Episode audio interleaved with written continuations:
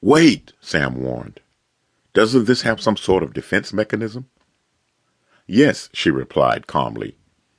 I am a protector, warrior, and descendant of Oxa. If I cannot touch the ark, then no one can.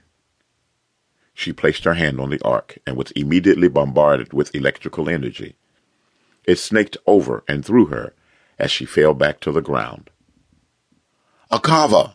Sam exclaimed as he rushed to her aid. Are you all right? I tried to warn. Her face was caught in surprise, but she radiated a smile anyway.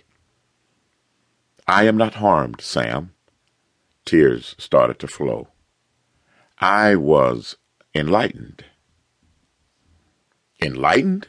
He repeated. What are you talking about? The ark revealed something even I did not know. She was torn between shock and excitement. Sam was as anxious as she was, and he didn't know why. What is it?